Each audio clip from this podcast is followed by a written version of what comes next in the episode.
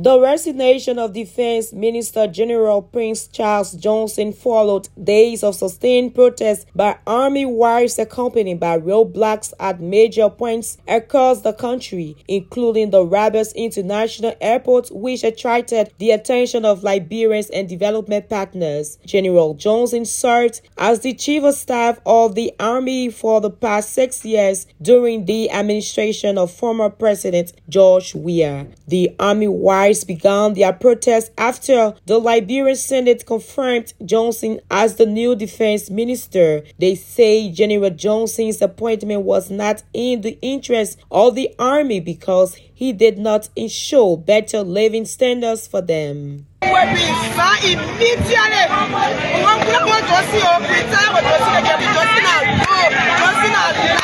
Johnson, step down! Step down, step down, step down, step down, Johnson! Johnson, step down! Johnson, where are you? Step down, Because of the protest, President Boakai canceled the official ceremony marking Monday's Armed Forces Day. In a nationwide address Monday, President Joseph Boakai explained the women's motives. On Sunday, February 11, I received an audience wives of some members of the armed forces of Liberia who had come to express their concerns on several issues. These issues included poor living conditions, high tuition fees for their children, lack of adequate medical care, and low salaries, among others. The women stated their most important demand was the removal of retired General Prince C. Johnson as Minister of Defense. They said their husband had told them that unless General Johnson was removed, there will be no Armed Forces Day celebration. President Boakai said he had accepted his defense minister's resignation.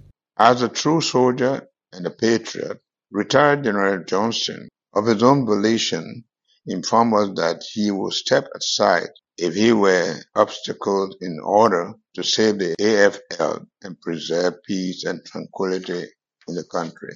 General Johnson accordingly tendered his resignation to me earlier today. I have accepted the resignation and thank the General for his sacrificial services, loyalty, and commitment to our country. The president stressed the importance of protecting the image of the army. We must never tolerate indiscipline and breakdown of order in the armed forces of Liberia. The reconstituted AFL had won the praises and admirations of the entire country for its professionalism and had become a source of national pride for us all. We cannot afford to indulge in anything that would dampen the morale of our soldiers and generate doubt and suspicion. The incident has generated mixed reactions among Liberians. Some believe it shows the army is divided, while others think the protest and the government's response may set a by precedent. For VOA's Daybreak Africa, I'm Dennise Nimpson in Monrovia, Liberia.